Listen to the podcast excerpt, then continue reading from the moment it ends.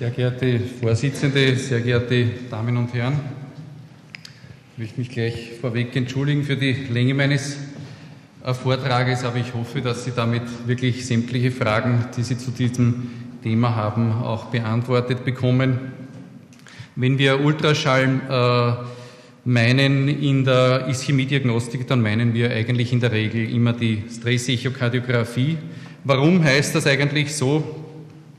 Das kann man mit diesem Bild sehr gut darstellen. Links im Bild der Arzt, rechts der Patient. Also wenn der Patient ordentlich belastet ist, dann ist das für beide tatsächlich eine ziemlich stressige Situation. Wir werden Ihnen also jetzt einen Überblick äh, über die Methodik, auch Vergleich mit anderen Methoden äh, bieten, natürlich auch Indikationsstellungen, wenn noch Zeit bleibt, auch äh, würde ich Ihnen gerne ein paar Zahlen zum Status in Österreich bringen, weil ja die Stress-Echokardiographie vielleicht auch ein bisschen ein stiefmütterliches Dasein führt, auch Zahlen und Kosten dazu, was vielleicht für die Kolleginnen und Kollegen aus dem niedergelassenen Bereich von Bedeutung ist und allfällige Perspektiven. Wenn wir, wenn wir uns jetzt die, den pathophysiologischen Hintergrund anschauen, nämlich diese bekannte ischämische Kaskade, dann sehen wir, dass das Echo eigentlich schon sehr früh eine Rolle spielt, insofern, dass wir Relaxationsstörung in Ruhe äh, sehen, aber insbesondere die Kontraktionsstörung, die anfangs nur unter Belastung auftritt, aber später bei zunehmender Ischämie auch in Ruhe und insbesondere auch wesentlich früher zu sehen ist als andere äh, Veränderungen, eben zum Beispiel äh, EKG-Veränderungen oder DAP-Symptomatik. Es gibt äh, viele Stresstechniken. Die physiologischste ist sicher die physikalische Belastung, wenn auch die mühsamste für Patienten naturgemäß und auch für den Arzt wesentlich bequemer die pharmakologische Belastung, einerseits möglich mit Dipyridamol, ähnlich dem Protokoll äh, wie auch in der Nuklearmedizin. Man verabreicht eine einmalige gewichtsadaptierte Dosis und äh, macht dann Aufnahmen äh, unter Belastung. Doputamin hat den Vorteil, dass man stufenweise verabreichen kann. Beim Dipyridamol äh, nützt man ja den äh, Stileffekt. Äh, Dipyridamol ist ein, ein Vasodilatator, äh, der einen Stileffekt hervorruft und dann zu einer Ischämie im, äh, äh im stenosierten Areal. Doputamin äh, ist ein Katecholamin, was eine kontraktile, eine Zunahme der Kontraktilität und auch äh, der Chronotropie bewirkt. Also der äh, das Herz schlägt stärker und auch schneller. Und das nützen wir eben bei dieser Methode aus. Adenosin äh, hat weniger Bedeutung, ist auch ein Vasodilatator und atriales Spacing mittels einer Sonde, mittels einer Ösophagussonde hat bei uns eigentlich keine wirkliche Bedeutung. Die Vorbereitung erfolgt in ähnlicher Weise auch wie für andere, für die nuklearmedizinischen Methoden zum Beispiel oder auch wie für die Ergometrie. Auch die Kontraindikationen, die ich jetzt nicht extra erwähne, sind ähnlich. Wichtig ist, äh, dass der Beta-Blocker am Untersuchungstag äh, abgesetzt werden sollte, weil das eben zur äh, Verschleierung der Ergebnisse führen kann. Auch die Endpunkte sind ähnlich wie bei der Ergometrie. Also man versucht die submaximale Herzfrequenz zu erreichen oder auch das Doppelprodukt, das sogenannte eben Produkt aus Herzfrequenz und systolischem Blutdruck. Abbruchkriterien sind eben auch wieder ähnlich wie bei anderen Stresstests. Hier zum Beispiel so ein Doputamin-Protokoll. Der Vorteil ist, dass man stufenweise erhöht. Man macht immer Aufnahmen in Ruhe und kann dann, äh, steigert dann die, die gewichtsadaptierte äh, Dosis und äh, man hat eben die beiden unteren Stufen, äh, die sogenannten Low-Dose-Stufen, 5 und 10 Mikrogramm pro Kilogramm pro Minute, wo man auch die Vitalität äh, evaluieren kann und steigert eben dann bis äh, zum Punkt, der, bis man den, den Zielpunkt sozusagen erreicht hat. Man kann auch dann in repetitiven Dosen noch Atropin verabreichen. Es gibt dann unterschiedlichste Reaktionen die man sehen kann. Normalerweise ist es ja so, dass unter Belastung äh, das Herz hyperdynam wird und rascher wird und unter Spitzenbelastung dann seine maximale äh, Kontraktilität sozusagen erreicht hat. Äh, das dient, diese verschiedenen Reaktionsmuster, die wir aber sehen können, dienen uns eben äh, unterscheiden zu helfen, zum Beispiel zwischen normalem, äh, normaler Kontraktion, normaler Kontraktilität, äh, Stunning oder Hibernating äh, Myokard, aber auch eben eine Ischämie, die sich äh, dadurch äußert, dass wir eben initial unter Low-Dose vielleicht noch eine Zunahme der Kontraktion sehen, aber dann in dem betroffenen Abschnitt dann eine Wandbewegungsstörung, eine neue Wandbewegungsstörung auftritt. Und wir sehen hier so ein Beispiel äh, einer, eines Stressechos. Wir sehen oben im Bild einen Vierkammerblick, links im Bild und rechts einen Zweikammerblick für die Kolleginnen, die nicht so bewandert sind mit der Echokardiographie. Der Vorteil ist eben, man sieht man kann eben Seite an Seite, das, äh, die Beurteilung kann äh, sozusagen offline oder im Post-Processing-Verfahren durchgeführt werden. Also der Patient ist eigentlich schon zu Hause und wir können uns in Ruhe die Bilder anschauen. Wir sehen hier die der Patient ist schon belastet, aber hier unter maximaler Belastung, zum, wenn wir genau schauen, sehen wir, hier kontrahieren sämtliche Abschnitte ganz wunderbar. Auch hier Hinterwand, Vorderwand, laterale Abschnitte. Und in Kontrast dazu sehen wir, dass hier im basalen Septum und auch im Bereich der inferioren Wandabschnitte basal und Mitte inferior eine deutliche Wandbewegungsstörung auftritt, was eben ein eindeutiger Hinweis auf eine signifikante Stenose im RCA-Gebiet wäre. Der große und größte Feind nach wie vor der Stressechokardiographie ist die Bildqualität. Äh, man hat, äh, die Geräte sind deutlich besser geworden und es gibt einige Möglichkeiten, da das auch zu überwinden, zum Beispiel eben auch mit mittels Kontrastmittel, wo wir das Endokard tatsächlich deutlich besser darstellen kann. Nach wie vor ist es aber im Wesentlichen eine semi-quantitative Methode, das heißt mittels sogenannten Eyeballings müssen wir eben relevante Wandbewegungsstörungen erkennen und differenzieren. Neuere Methoden sind sicher äh, im Kommen, zum Beispiel Tissue-Doppler-Imaging, äh, aber auch äh, Speckle-Tracking sogenanntes, aber auch die 3D-Methoden werden uns da in Zukunft sicher einiges helfen und weiterbringen.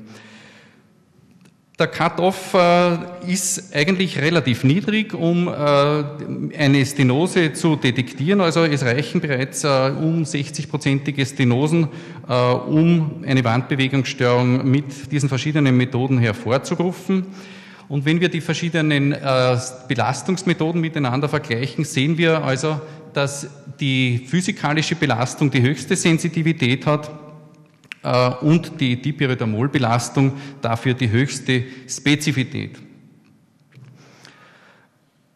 Es ist aber eine untersucherabhängige Methode und das sieht man sehr deutlich auf diesem äh, Dia, dass wenn man verschiedene, in verschiedenen Zentren äh, die gleichen Aufnahmen miteinander vergleichen lässt, dann sieht man, dass ein Riesenunterschied besteht in der Beurteilung von normalen Echos, aber auch die Zuteilung, welches Echo da jetzt pathologisch ist. Also äh, hier gibt es große Unterschiede, äh, die äh, natürlich auch abhängig sind von einer Lernkurve und man sieht, dass Anfänger tatsächlich eine wesentlich niedrigere Sensitivität und Spezifität erreichen als eben Ärztinnen und Ärzte, äh, die äh, schon eine größere und bessere Expertise haben.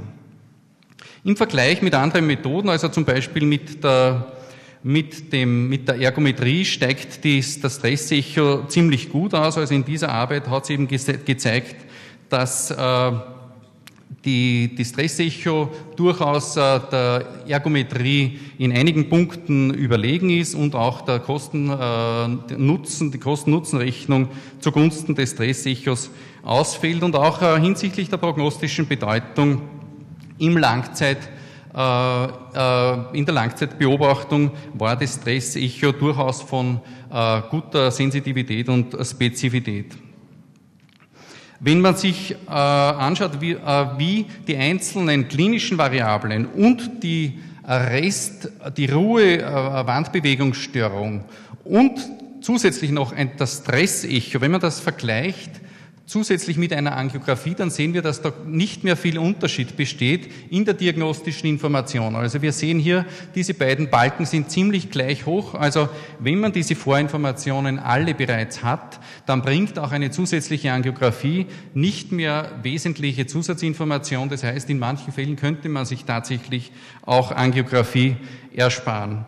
Entschuldigen Sie hier da den Druckfehler im Vergleich mit anderen äh, nuklearmedizinischen Methoden zum Beispiel sehen wir ebenfalls, äh, dass das Stressecho recht gut abschneidet hinsichtlich Sensitivität, Spezifität, aber auch äh, positiven und negativen äh, Predictive Value. Hier sehen wir eben links äh, als türkisen Balken das äh, Stressecho dargestellt. Violett eben die Spektuntersuchung und gelb die Ergometrie. Und auch eben noch einmal hinsichtlich des prädiktiven Wertes, also des, der Vorhersagekraft äh, hinsichtlich allfälliger äh, Ereignisse, sehen wir, dass im Vergleich mit SPECT äh, da kein signifikanter Unterschied besteht eben zwischen diesen beiden Methoden. Eines kann man sehr äh, gut bereits sagen, auch an großen Patientenzahlen, und das ist ein, eine, finde ich, was sehr für diese Methode spricht.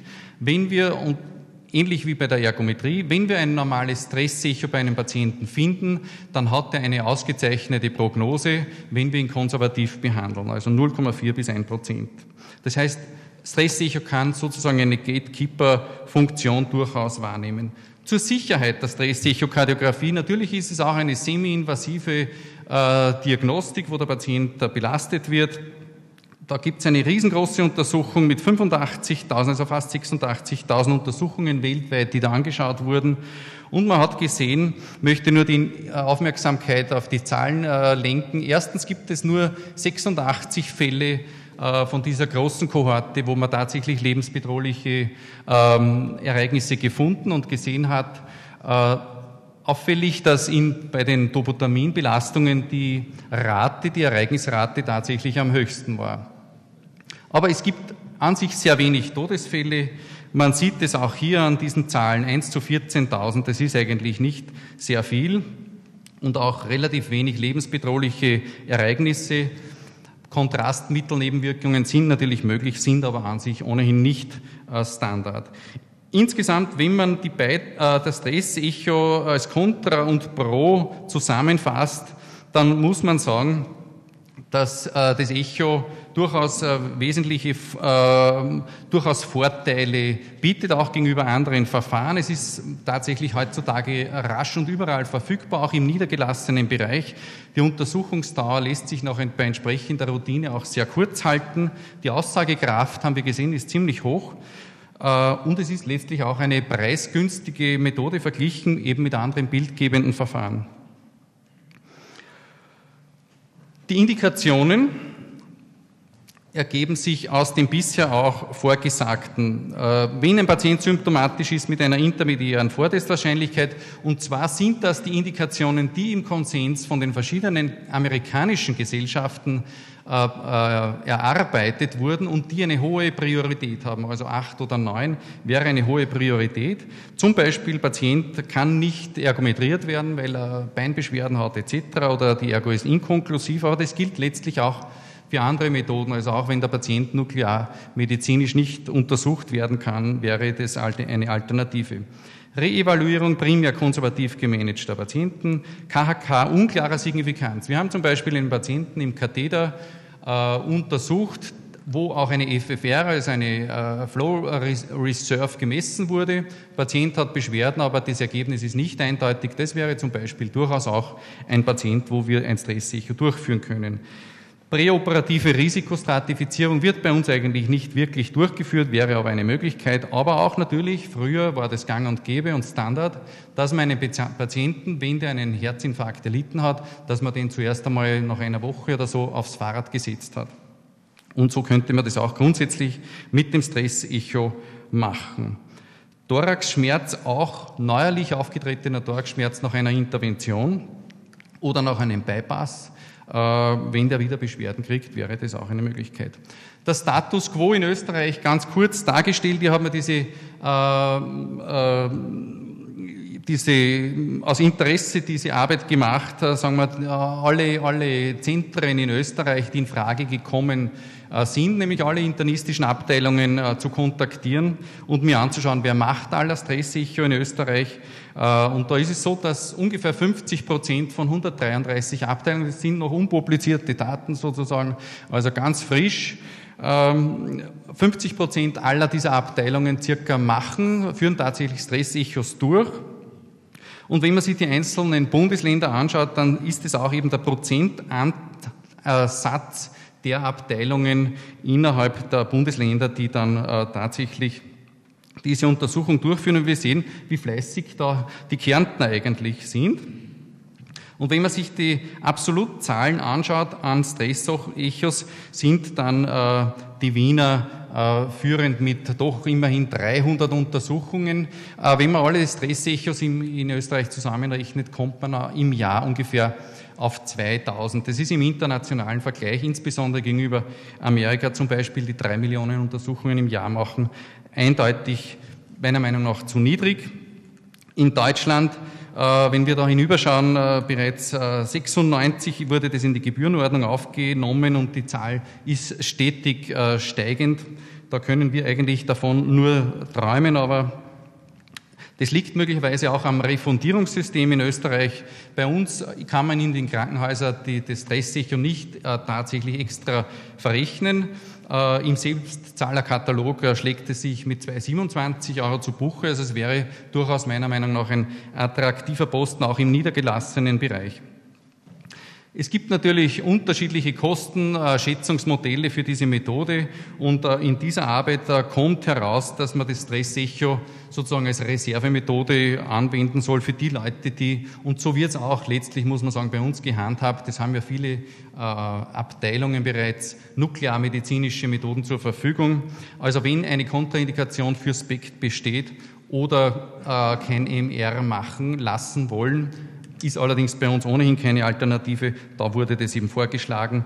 In dieser anderen Arbeit wurde der Vorschlag gemacht, dass man eben bei Niedrigrisikopatienten eine Stress, ein Stress-Echo durchführt, weil wir ja gesehen haben, der prädiktive Wert sehr hoch ist, während äh, eben Patienten mit höherem Risiko von einer Aspektuntersuchung eher profitieren werden.